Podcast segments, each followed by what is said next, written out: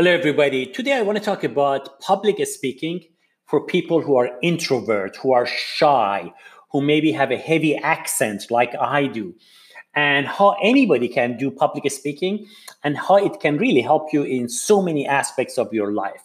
Um, many people in the business uh, use public speaking for promotion, for publicity, and so on and so forth, and also for branding purposes.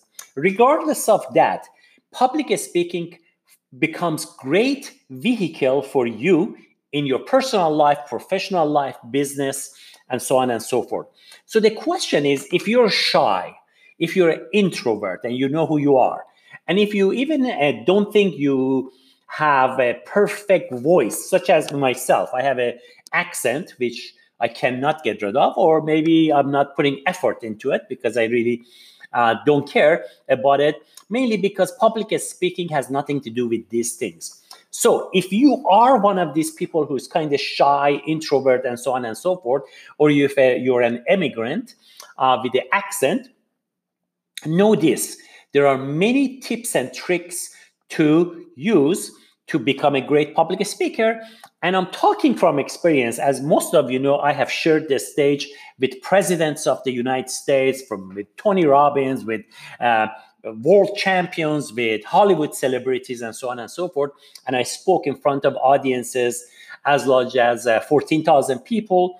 Uh, and I always did well, not because I didn't have accent or not because I wasn't shy I did it because I used certain techniques. In fact, some of you also know that I started many TED uh, local conferences called TEDx. I organized them, and I even became so successful in that uh, that they made me a strategic partner with TEDx and Bill and Melinda Gates Foundation.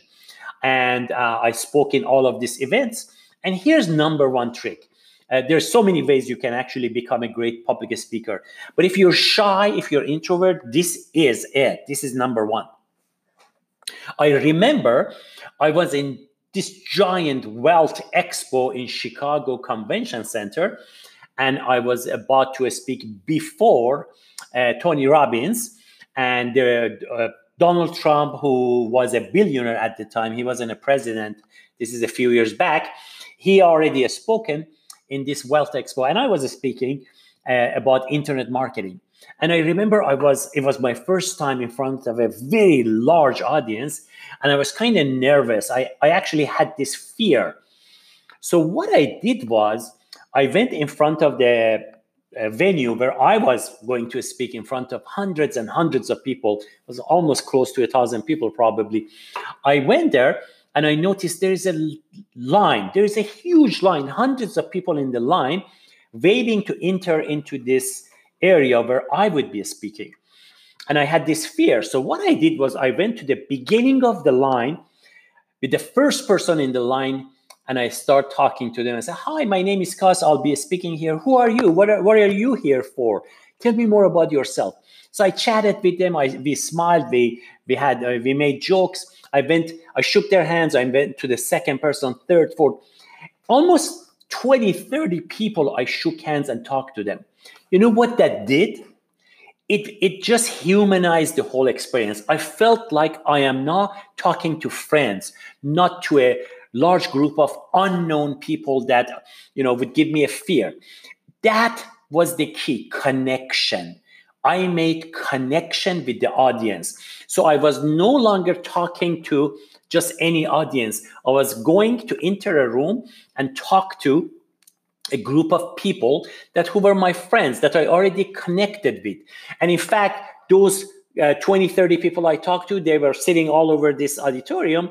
And a couple of them I saw, and I would look at them during my first speech and presentation and they would smile back at me. I would smile at them. I even referred to them, hey, John, uh, what do you think about this? Hey, Nancy, what do you think about that? I would point to them in the audience.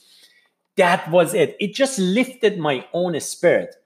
And the second thing I also realized that when I talked to these 10, 20 people before they entered the room, I realized something important that I'm here not to sell anything, but to provide a value, to really educate people about what I felt I can educate them about to offer them value. That feeling which was internal in my own mind. The feeling of giving value to a bunch of friends that I already connected with. That was the key. So, sure, of course, there's like hundreds of techniques to become a great public speaker from how you dress, how, how, do, how do you talk, the organization of your presentation and skills, if you use a PowerPoint presentation, blah, blah, blah. I will talk about all of them at some point in this podcast episodes. But number one, especially if you're shy, if you're an introvert, if you think you're at competitive disadvantage because you have a accent and so on and so forth, don't worry about it. Go connect with the people, with your audience, and make sure you remember you're there for one reason to educate and to provide a value. I hope this helped you. Uh, I'll see you in the next episode of my podcast.